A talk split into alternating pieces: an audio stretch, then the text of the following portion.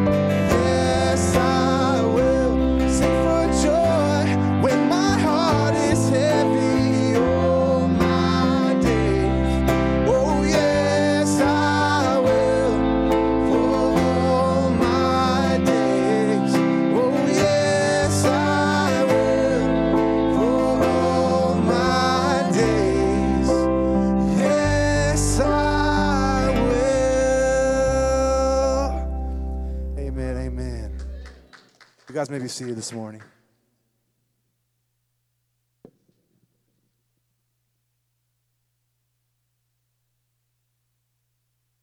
You always surprise me with just the one song. Like, whoa, hey, not ready yet. Not quite, not, not quite prepped, ready to go, man. Give me a little more. Hey, if you didn't get a John journal yet, please grab one. They're located. Luke, I said John, thank you for correcting me. I asked you to do that. I always am going, John journal just flows off the tongue. This is a Luke journal. Um, they're absolutely for you. Um, and when we run out, I'll order more because we're going to be in a while. We'll continue to uh, bring people into this. Uh, this is just a great way to follow along, take notes. They're on those black tables on your way out. If you don't see one, get me and I will find one for you. Okay, so make sure you, you grab one of those. It's just a great way to take notes as we go. Uh, second of all, every week, um, I don't remember to mention this, so it's completely my fault and I need to do better. Um, but every week we have folks uh, that are visiting, friends, family, people that just, just come in to the building, and hopefully you guys do a good job of, of greeting them. Maybe you brought them. If you brought them, then on their way out, please get them a welcome bag. If they're a new visitor this morning, please get them a welcome bag on their way out. But the second thing, if you are the visitor, we would love to connect with you. Um, we would love to contact you. I love to meet up with you and meet you for lunch or something and find out more about you and your life and let you learn about me if you want to know. You may not, that's fine. Um, but I just really enjoy getting to know people because that's really what ministry is about is relationships with people. Um, and it's such a fabulous thing. So t- if you would take a second and pull that connect card out from that chair back in front of you and fill that out. If you're visiting or if you've been here a while maybe haven't ever connected with us you can indicate on there you'd like to get on our prayer lists and email lists and things like that. Um, if you'd like to be added to the directory the digital directory then we can uh, send you a link to do that. And then you'll call in and we'll help you finish it because some people have some difficulties and that's okay. We help you in the office. It's wonderful, wonderful thing. All right. Uh, excited. It's, it's just an exciting morning. Thank you to everybody that participated in last night. Uh, some of you probably didn't know about last night, but we had a, was it a good time last night? Yeah. It was it was a lot of fun. Um, good food. Uh, we had a, a big uh, holiday dinner, and you're like, but it's not the holidays yet. Yes, that's the point we're kind of kicking things off, you see. Uh, we're getting it going and uh, avoiding all the holidays because everybody's busy around those times, and we know that. And so we moved it just ahead of everything. And it was a great, great night of fun and, and some fellowship and some people doing some goofy things and, and all that kind of stuff. So uh, it, was, it was a good time. We'll look forward next year. Next year, you can all join us um, for that event. All right, let's pray, and then we'll dive deep into the book of John today. Father God, John, I said John again, I meant Luke. Father God, I don't know why I do that. I, I, you know that I'm in love with the book of John, and uh, that's okay. Father, as we open your word today, would you please allow us to see what you would have us to see? Father, they may not hear a word I say today, and that is just fine as long as you are the one speaking to them. Let the outside voices go away. Let the distractions, the concerns, the issues, the problems that exist for every single one of us in this world, would, would you just help us set those aside? So we can fully focus on you this morning. Father, we love you. It's in Jesus' name we pray. Amen. So we're going to be in Luke chapter 7 here in a little bit. So you can turn. I said Luke. Did you see that? We're going to be in Luke chapter 7 here in just a minute. So if you've got your Luke journal, you can go ahead and turn to there. Um, if you don't, there's their Bible in the seats underneath the, the chair in front of you, hopefully. Sometimes they're a little difficult to pull out, but that's because they're a big font. I wanted ones that were easily readable for this room. And so uh, that's why they're a little hard to get out. We know they're kind of challenging, but we think it's worth the trade of actually being able to see the words. Um, you can't see them. There's no point in opening it. So, so there you go. If you were with us last week, um, this is directed specifically to you. If you weren't with us last week, then please take a moment and go back and watch last week's or listen to last week's online so that this will make full sense. It's applicable to everyone, trust me. But if you were here last week, it's especially for you. Last week, during the last seven days, since last time we met in this place, were you tempted at all? Were you tempted at all? When you, when you take a week like we did last week, and you talk about a very specific topic like temptation, then oftentimes, right after that, you, you kind of uh, are on heightened alert for the things happening around you. We become a little more sensitive to the ways that the evil one is trying to get at us, trying to get us to give in. But let me assure you that that will wear off. Let me just assure you, it might have worn off this week for you. If not, it will soon because you might not even notice the things you're tempted by. The reality is, when you give in, it's no longer a temptation, is it? When it just becomes part of your life, mm, it's not really a big deal. It's who we are. It won't even cross your mind to fight against that temptation with the Word of God as Jesus demonstrated for us. Last week. We probably won't even notice all of the opportunities that God has provided for us to escape such as temptation. We might even just forget the promise that He made to provide that way out for us because we just give in too much. But don't worry. Don't worry. We'll tell ourselves that it's okay. It's not our fault, right? It's America. It's never our fault. It's somebody else's. Yeah, that's what we do. Someone or something else is always to blame for all of our ills.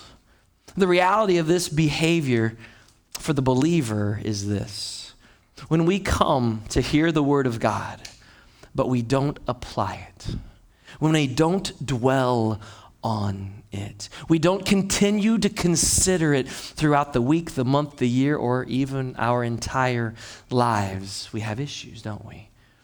The struggle is real.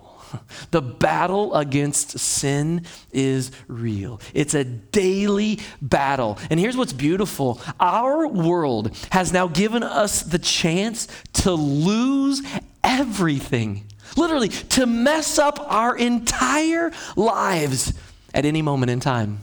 It's wonderful. I think it used to be harder to really completely ruin your life than it is today. Like today, we can do it just like that. We can just absolutely do it. But don't worry. Once again, Satan's got it. He, he's got this all figured out. As a matter of fact, this is hard to say, but it's true. Um, in some ways, sometimes Satan is really glad you're here. And you might say, now that doesn't make any sense. No, really. Just be sure to listen carefully and then go right on your way after service and pretend like nothing ever happened and then come back next week and do the exact same thing again. There's nothing more Satan would love for you to do than that. We get stuck. The battle is real. We pretend as if it's not. So, believers, the question is will we rise up against the sin and against the depravity of this culture, of this world? Will we work? I know I said that word work. It takes work to become more and more like Jesus, our Savior. To love others with the love of Jesus is work. It's not always easy to love those that hate us. Family, this thing here, the Word of God, it has all the answers.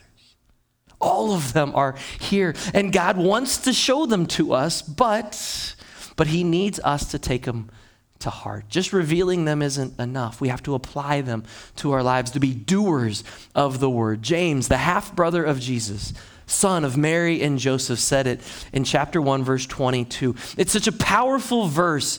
Do you believe it? You don't know it? We'll read it here in just a second. Will you begin right now, listen to this verse, examining your life and challenging yourself? Am I living this out? Or evaluating, okay, how can I begin to live out this verse, to put this into practice? Verse 22 of James chapter 1 says this Do not merely listen to the word and so deceive yourselves, do what it says. Anyone who listens to the word but doesn't do what it says is like someone who looks at his face in a mirror and after looking at himself goes away and immediately forgets what he looks like. But whoever looks intently into the perfect law that gives freedom and continues in it, not forgetting what they have heard, but doing it, they will be blessed in what they do. For some of us, for the first time in our lives, this battle that existed in this world out there is now at your doorstep. Actually, it's in your house. It's on your TV. It's on the radio in your car. It's fully integrated into your kids' school and education. Their classroom, on their sports teams. Parents, grandparents, we have a fight on our hands. Are we willing? Are we prepared for this battle? God will give us all that we need. He has given us all we need, to be honest. And He's even provided a family, a family right here to stand shoulder to shoulder with in this battle. You are not alone. Whatever you are going through, and I mean whatever, there is someone here in this room this morning, or someone that is joining us online this morning that has been there and gone through it, or is going through the same thing that you are right now. And God miraculously has brought you together. Now you're looking at me and saying, Pastor, but how would I know? Right, that's your job. Meet them. How do you meet them? Here's what you do. You go up to somebody, you extend your hand in Christian fellowship, you say, "Hi, my name is. How you doing?" And then they say, "Well, I'm good." And that's a lie, because that's what we say to everyone. And so you got to dig a little deeper, and you got to have a conversation and see what God does. Don't leave here alone. Satan's waiting for you. Don't leave here alone. Actually, quite honestly, Satan might even sneak in here. Believe it or not, he can do that. And here's how he does it. You might be thinking right now, you know what, Pastor, that's all well and good, but I'm good. I don't really need anyone in my life right now. Matter of fact, I'm good. I'm not really dealing with anything. As a matter of fact, Pastor, if you could just go ahead and get to Luke chapter 7 for today, then that'd be awesome because then I can go ahead and get to lunch with my family and I'll be good. I can already tell you who's won the battle in your heart and soul and mind right now if that's what you're thinking. And it's not God. and there's only two options. Here's my prayer. This is pretty bold, I understand it. But here's my prayer every time we gather is that for there to be a moment soon, very soon actually, when the Spirit moves in this place and among these people, and we all, myself included, get it. And I mean really get it. What would that look like in your life? What would that look like if you really got it? Now you're like, Pastor, what do you mean get it? Well, here's what I mean. If Jesus is really real, if he really did the things that we're studying right now, if he really lived a perfect life and willingly gave up that life to die on a cross for your sins and for mine, if he really came back to life three days later, taking with him the burden of sin and shame and offering the gift of eternal life, not just eternal life, but even life to the fullest right now, if you and I really get that, then things will be different. Will they not? And you and I can just go ahead and tell Satan, who might just be whispering in your ear right now, to shut up and get out of my life, leave me alone, leave my spouse alone, leave my kids alone, leave my schools alone, leave my community alone. What has God made you passionate about? And have you had that conversation with Him? How can we, the church, help prepare you better for whatever battle you're facing? How can we come alongside you and partner with you as you face those battles? That's what we're to do as a family of God. And that is why we're going through Luke together. That's why we're building this foundation. That's because we have to be certain of what we believe. We have to be certain that we want to be on this team with our God. We have to know that we are on God's side. And we have to learn His plan for our lives. We have to fight as He leads us to fight. We can't go rogue and do our own thing out there in this world. We will fail miserably. We have to follow His plan because here's what's awesome God wins. Which means if you are on His side and you are one of His children, then you win. I don't care how big of a loser you think you are at life. If you're on His team, you are victorious. And whatever you're facing right now, you can overcome. There's victory. There's victory for you, there's victory for us.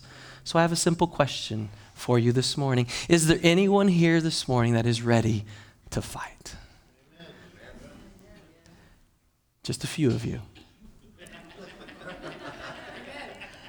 I, I'm waiting for that moment one day when we all get it. And I mean, really get it. Are you willing to fight this morning? I hope so. If you're not on his team yet, if you haven't joined the family yet, if you are tired of being alone, in this world. There is no need to be that way any longer. So here's what we're going to do. We're going to begin in chapter 7 of Luke today. Now, this is an odd sequence. I told you that it would be. Um, we're going to go ahead and end the ministry of John the Baptist today. We're going to close that out with what uh, he kind of finishes with. We don't hear much from him after this moment. Then next week, we're going to go backwards ever so slightly to discuss a, a topic which is very relevant to Thanksgiving. And then we're going to go backwards ever so slightly, a little bit more, to talk about the very first miracles of Jesus. As a matter of fact, next week is our first in the new section of this series called Is It Time? And we're going to literally study all of the miracles of Jesus that are recorded in the book of Luke together. That will be followed by a study of all the teachings that Jesus has throughout the book of Luke. We've combined these things all together for you. Um, so that's what we're doing. It's a little odd these next three weeks, but then we go back to being in order, so to speak, if you will. All right, so bear, bear with me in that. Let's set up this passage, all right? Jesus' ministry has just begun, he's, he's just started. He started teaching, he started healing, he's, he's even started selecting his own disciples, as we'll see a little bit next week. The word about Jesus is spreading really, really fast. If you were here with us a few weeks ago, then you remember that we last left John the Baptist in prison. Poor guy. Um, it was right before the, the baptism of Jesus. We find out that John is actually in prison. And it's unclear whether or not he was in prison and back out, if he was in and out a few times, or if he remained there the entire time. We don't know that to be the case. He's just awaiting his execution ultimately for King from King Herod.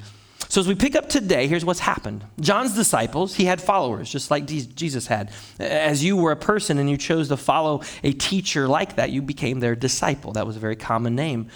It seems like John's disciples, as he's in prison, have now begun to witness some of the things that Jesus was doing. So they've gone back now to John in prison to share some of the information that they have discovered. They've shared some of the revolutionary teachings that Jesus is presenting to them. We've got to remember some things here. These men have been following John, and John has told them who he is. This is why I'm here. This is who God created me to be. This is my role on this earth. Now, these guys are going out and they're seeing this Jesus guy who John says may be the Messiah, and they're watching him do these incredible, incredible things beyond their wildest imagination. And they're asking questions Who is this? What's going on here? John's perspective. John's perspective is unique as well. He knows why he's here. There's no doubt about it at all. He knows why he's here. His work is to prepare the way for the Messiah. And here's what I've always wondered Did John the Baptist and Jesus ever meet up in private and compare notes? Did they ever bounce ideas off one another? Hey, John, what have you been telling the people? Well, this is what I've been telling them, Jesus. What do you think about that? I think that's pretty good. I think they had to have met at Chick fil A. right? I mean, Jesus, Jesus is chicken, absolutely. So, so I could just see those conversations over a sweet tea. I don't know if it's kosher or not, but I'm sure it would have worked for the day. It's crazy. Did they check out on each other as their ministries started? You see, in, in some sense, John was, was the opening act for Jesus, right? He, he was getting the crowd all warmed up for Jesus to come in for the main production, the main show. John had a miraculous life, a calling upon his life as he played the role in his ministry of preparing the way for the Messiah. Don't forget, just a couple of weeks ago, John was present for the baptism of Jesus. He actually performed that baptism. He watched the dove descend, the Spirit descend upon Jesus, the Holy Spirit come down. He heard the audible voice of God telling him, This is my Son with whom I am well pleased. John was a witness to all of it, but there seems to be an issue here that we're going to read about in the text. John is doubting. He's got a little doubt that Jesus is indeed who he thought he was. How could he possibly do that? How could John, of all people, being part of that baptism, seeing and hearing the events that took place that day, after giving reports, uh, getting all these reports from his disciples of what Jesus is doing in the world, how could John be wondering? Well, I don't know. Maybe he's in prison, about to be executed. And he's not real happy about that idea. Being locked up for what? For being out there speaking the truth, preparing the way for the Messiah. He's locked up because a woman hates him. He is a miraculous, chosen prophet of God, the first in more than 400 years. And here he sits in prison for pointing out a few of the flaws of the king. What's going on? He's rotting in prison. And this Jesus, who you were preparing the way for, is out there doing his thing. You think he's the Son of God. And if he's the Son of God, and oh, by the way, you happen to be related to him as well, you would think he might, oh, I don't know, say, get you out of prison, right? Now, this is not in the text anywhere. I'm completely making all of this up because I'm assuming one thing that John was a man like me. And if I were in prison and I was in this situation, what would I be begging Jesus for? To get out. Absolutely. He may have not felt that way at all. We don't know. All we have are these words that he gave it.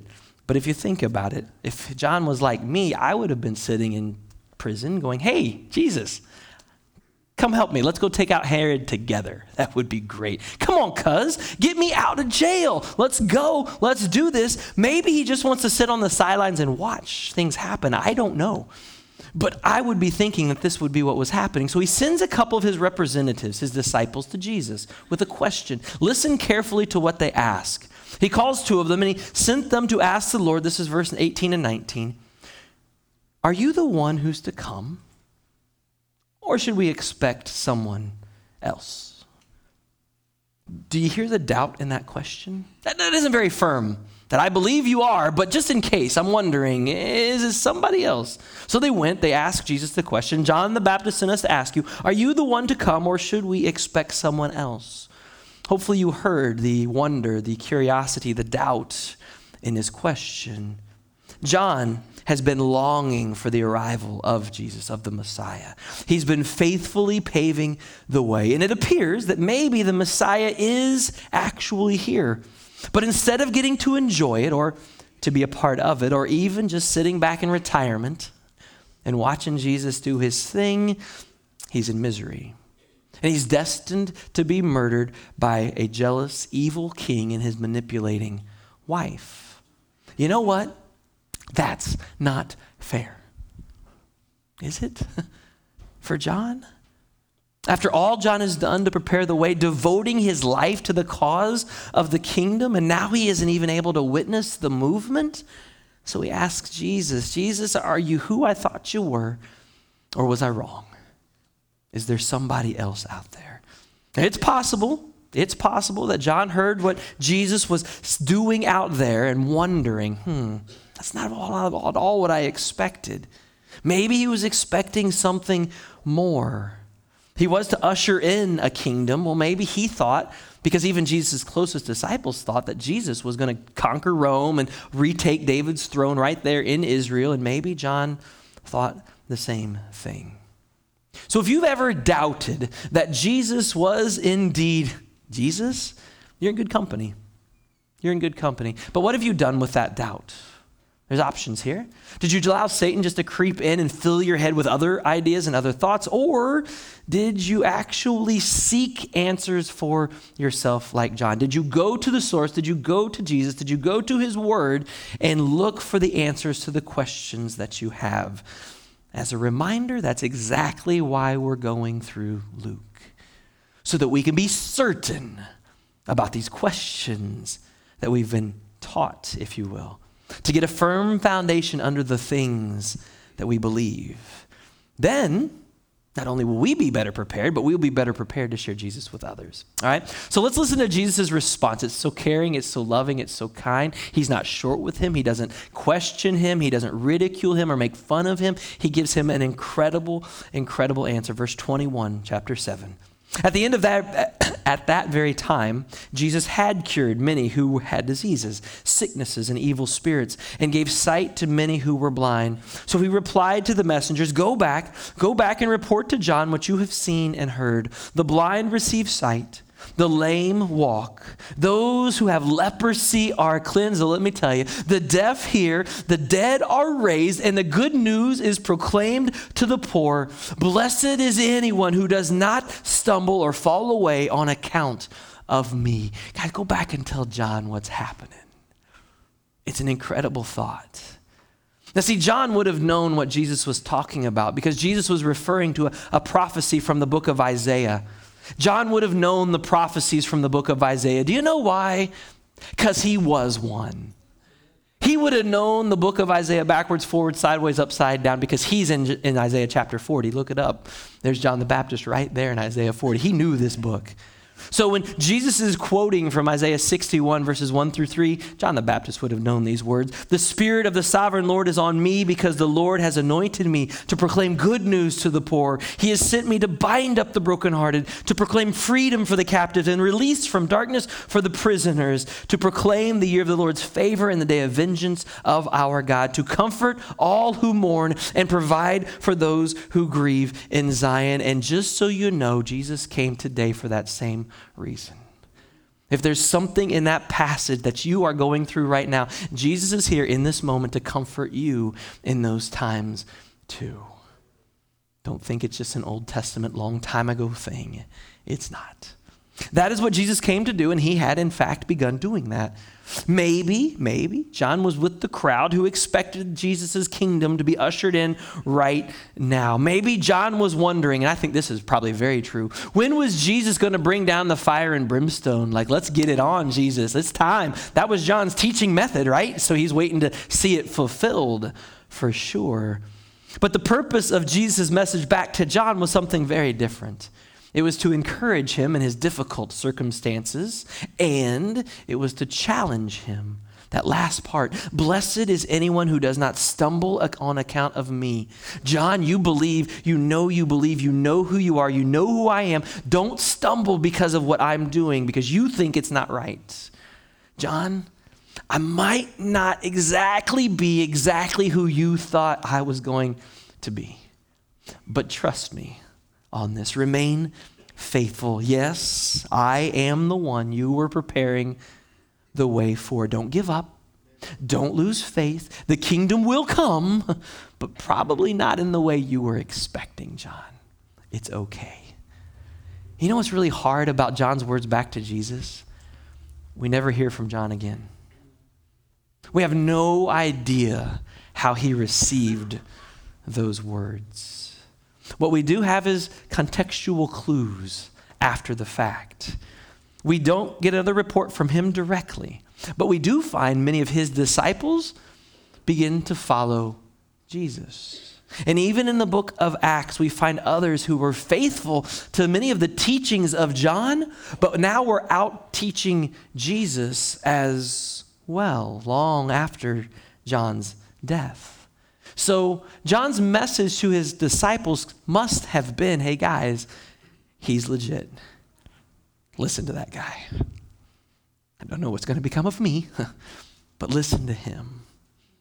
He passed it along, and they kept going. So then Jesus, after those guys leave, and I can see him talking with everybody, and he's watching. He's like, okay, they out of earshot. All right, they're out good. Okay, now let me tell you about John. He goes and talks behind John's back in the most flattering way possible. Please, if you're going to talk about somebody behind their back, use words like these, okay? That would be awesome if you talked about people behind their back in this way. Then it's not gossip, all right? It's a good thing. After John's messengers left, Jesus began to speak to the crowd about John. Listen to what he says closely. What did you go out into the wilderness to see, people? Why did you go out there? A reed swayed by the wind? if not, what did you go to see? A man dressed in fine clothes? no, no, no, no. Those who wear expensive clothes and indulge, they're indulging the luxuries. That, those people are in a palace. But what did you go out to see? Jesus asks a third time, and he says, A prophet? Yeah. Yeah, as a matter of fact, way, way more than a prophet. This is the one about whom it is written, I will send my messenger ahead of you who will prepare the way before you. I will tell you, among those born of a woman, there is no one greater than John. Yet the one who is the least in the kingdom of God is greater than he, John. So after John's team leaves, Jesus takes a moment and he offers up some pretty high praise for that man, John, the man and his ministry. Guys, just in case you didn't know, yeah, he was a prophet. As a matter of fact, he's a messenger sent by God to prepare the way for the Messiah, aka me. Jesus is telling them. He was steady. He was not shaken like a reed, meaning, as people came out to confront him, to challenge him, even the religious leaders of the day, he did not move an inch. He stayed true to what he was to teach. He was sober, literally abstaining from alcohol, but beyond that, he was sober in his lifestyle. He lived a very normal, disciplined lifestyle, not in love with the luxuries of this world and the comforts of the world. He was a servant. Now, he might not have looked like much, but that's okay. And he goes on to tell him, among those born of the woman, which for your, rec- for your knowledge would include every single human being that ever existed except Adam and Eve. Among those born of a woman, no one has ever been or will ever be greater than he. That's some pretty high praise from God, from the creator of the universe. And also keep in mind, as a prophet, no one greater than him, that means Moses. Uh oh. Elijah. Uh oh. All those Jewish heroes of the faith just got taken down a notch because the top spot just got taken by Jesus, says John. And that was controversial for sure. No one, no one has been greater than this servant John, no prophet greater than he. But then Jesus adds on one little detail at the end. He says, But here's the thing um, the one who's the least in the kingdom of God is actually greater than John. No matter how great you are on this earth, no matter how important you are, no matter how rich you are, no matter how influential you are, it is better to be the least in the kingdom of God than to be pick your blank celebrity or leader whatever. Once again, messing with everybody listening's mind. I thought, he just said John's greater than Caesar. This is Rome, folks. okay? He just said that. That's a big deal. That would have completely blown people's minds. He's greater than the high priest, he's greater than anybody living on this earth. Then Luke does something a little weird.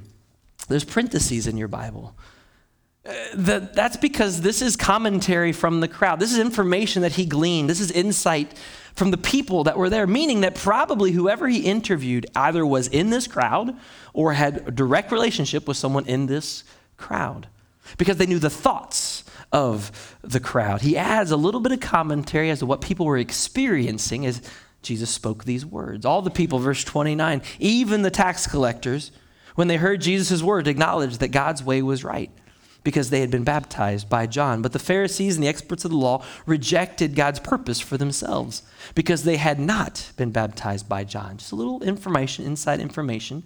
It seems that most people agreed with Jesus' description of John. They were so captivated, so moved by his message that they repented of their sins and were baptized by him. But just like today, there's people who will refuse to believe. They did not accept John's radical teachings of the time. They didn't feel that it was in line with the law as what they saw it to be, so they rejected that he was a prophet sent by God. By doing so, they also went on to reject Jesus, the very one who John was preparing the way for.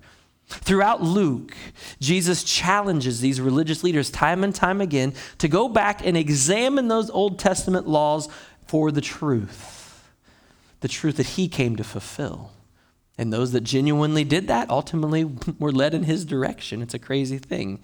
Jesus knows the thoughts of everybody in the crowd. He's Jesus, he can do that. And so he uses a parable. Now, I said earlier, we're going to study the teachings of Jesus later, and we are, but this closes up this, this message with John very well. So we're going to go ahead and include this very short teaching. Now, I've heard this a lot of times, and as a kid especially, I remember hearing it and going, What? I don't understand this at all. I actually read in a commentary as I was preparing for this message a few weeks ago a description that I will never forget and makes perfect sense to me now, and I fully understand it, I believe now, in a way that I'd never understood it before. Let me read to you what Jesus said first, verse 31. To what then can I compare the people of this generation? What are they like? Well, they're like children sitting in the marketplace and calling out to each other, We played the pipe for you and you didn't dance. We sang a dirge and you didn't cry. For John the Baptist came neither eating bread nor drinking wine, and you say he has a demon. The Son of Man came and eating and drinking, and you say, well, he's a glutton and a drunkard and a friend of tax collectors and sinners. But wisdom is, is proved right by all her children. Now, that's one of the things that I like to do because when you're reading someone speaking in the Bible, you do know that Jesus didn't just say, and then I did this and that, and he didn't do that. He would have grabbed people's attention as he spoke. The spoken word is very powerful. I never understood the full implement, the implementation, I guess, of this short, short parable. Jesus looks at the generation of people that are gathered there and he's speaking directly to the naysayers. They know he's talking to them. There's no doubt. This short parable has been called by some, this is the title it's given the parable of the brats. I get that because I know what a brat is. We have children here. That's the illustration. We can think about immaturity, yes. Is he calling the people that won't believe, won't listen, immature? Yes. As a matter of fact, he absolutely is. And he's calling them brats, and here's what he means by that. No matter the occasion, these children won't play along. They won't get in the game. What do they do? They sit on the sidelines and they complain about everybody else doing what they're doing. Oh, that's all wrong. They won't listen to it. There's nothing worse than that kind of brat. The people that sit on the sidelines and complain about everything but won't get in the game and do anything to help. That's annoying. it just is. And beyond annoying, in biblical sense, it's actually sinful because it's not who we're called to be as believers in Christ. No matter what the occasion, they sat on the silence and complained. They criticized John. Why? Because he came living such a disciplined lifestyle, one of the most disciplined sects of all of the Jewish faith, that of a Nazarite. They're going to complain about that? Yeah, they said, oh, he's possessed. He has a demon. He's insane. So then Jesus comes along, and what does he do? Well, he actually goes out with the people that are sick and need to be made well. And what do they do? Well, he's a drunkard, he's a foodie, he hangs out with the worst people on planet Earth. We have no use for him or his message or the people that follow him. It's always interesting. Uh, Jesus and John had very different approaches, but the same message and the same outcome. Both of them had people just flock to them to hear these words. But it seems that only the most, those that were the most messed up in the worldly sense were the ones that got it. The people that seemed to have it all together, well, you know, they just rejected the message entirely. They had no intent on interest uh, or interest on, on, hearing God's word for their life, God's will for their life. They were only able to find fault and reject the message, the messenger, and the believers that followed. So Jesus ends this short story with one sentence, and it's a very powerful sentence. But wisdom is proved right by her children. The people that he was talking to very much would have understood what this meant. The children are the fruit of the wisdom that was being shared, the results, the outcome. Hey, everybody, you're criticizing John. That's great. But uh, have you happened to notice what God's used him to do? have you happened to notice all the people coming to him, repenting of their sin, turning back to your God, the God you're claiming to follow? Have you not noticed the wisdom, the children here of, of what he's saying. It's incredible. Have you not noticed all those followers of his that are not following me and listening and changing their lives as a result? Both the wisdom of John and that of Jesus have now left an ever growing 2,000 plus year trail of children, of traits, of results, of changes within this broken world that we live in. The impact upon Jesus throughout this world through us through his followers is beyond anything that we could compare it to. The wisdom of God is proved right through the lives of his followers and the fruit that he provides through us, that he produces in us. That's how it works. So the question becomes do you have doubts like John? If you do, that's okay. That's okay do you wonder if Jesus really is the only one? Just don't keep those doubts to yourself. Don't internalize them. You're not locked up like John. You have freedom to move about and find out answers. As a matter of fact, you can go directly to the source himself. You can go to Jesus Christ through his word, through prayer, and he will provide the answers you need to help overcome that doubt. He might use me, he might use somebody else in this room, he could use any number of resources, but he, your question isn't too big for him. Your doubt is not too big for him to overcome. So don't ever hesitate to bring that to him. Maybe you're a sinner like me. who needs forgiveness of Jesus right now, come to him. come to him right now. He alone can forgive, he alone can save. And bring those doubts with you and allow him to begin to answer those Now, as I'm writing these things, I, I do them weeks in advance on purpose so that I'm not heavily influenced by the moment because things happen in the world, but I always allow space for that spirit to say, okay. And so he had me throw something in, and I don't know who I'm talking to, but I don't think the spirit would have had me add it in if he didn't need somebody to hear it. And so he wanted me to add this group or category of people to the list today. Do you have a relationship that's strained with a family member or a friend? It might have been something you said or did, or it could have been something that was said or done to you. That's not really important at the, at the moment.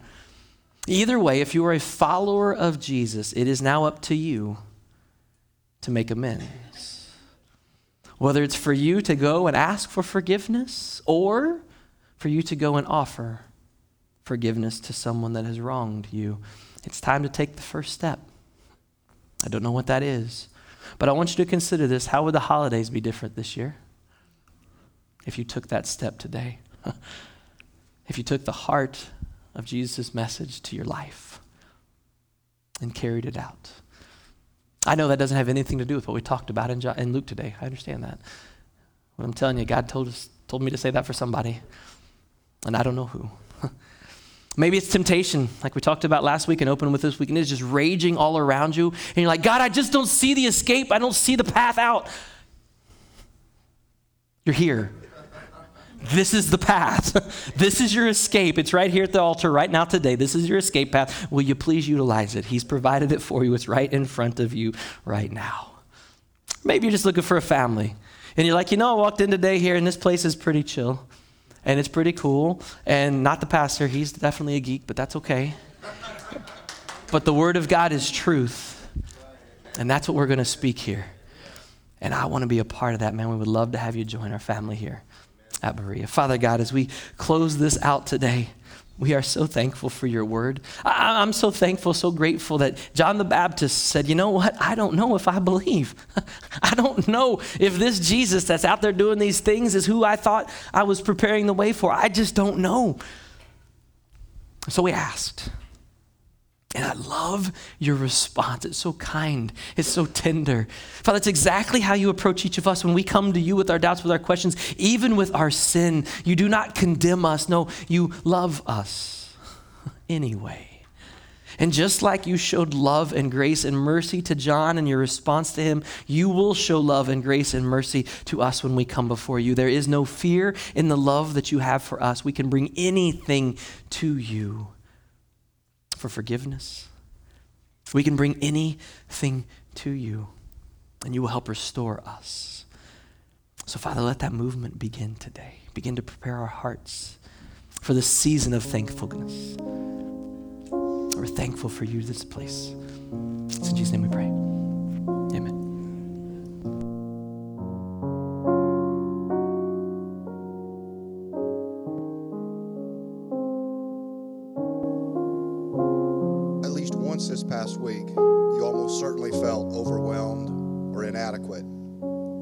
Least one reason to give up or to give in, to feel like the world was winning, you were not good enough. Ephesians felt that way too, but consider Paul's message to them. Praise be to the God and Father of our Lord Jesus Christ. In Christ, God has given us every spiritual blessing in the heavenly world. That is, in Christ. He chose us before the world was made so that we could be His holy people, people without blame before Him. Because of His love, God had already decided to make us His own children through Jesus Christ. That was what He wanted and what pleased Him. And it brings praise to God because of His wonderful grace. God gave that grace to us freely in Christ, the one He loves. In Christ, we are set free by the blood of his death, and so we have forgiveness of sins. How rich is God's grace, which he has given to us so fully and freely. Around the table this morning, we remember whose we are and what he has done for us. Knowing Christ and how much he values us should lift us up as nothing else can. As we take this symbolic meal that reminds us of all Christ did for us, bask in these wonderful scriptural truths. You are chosen. You are loved.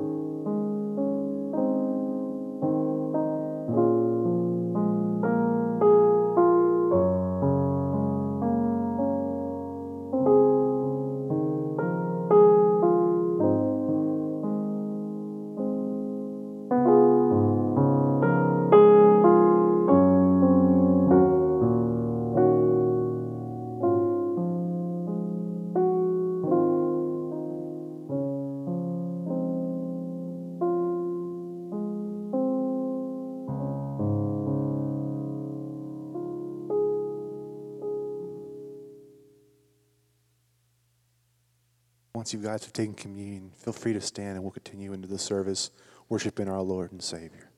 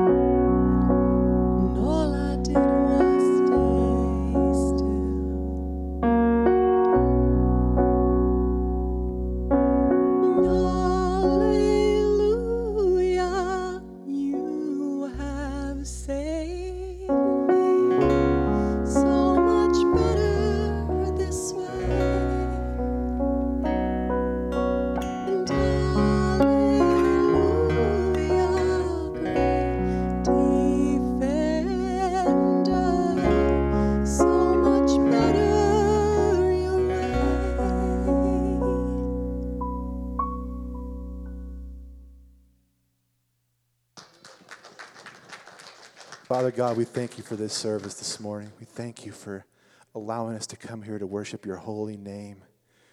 We thank you for the cross and what you endured for us, that you gave us new life.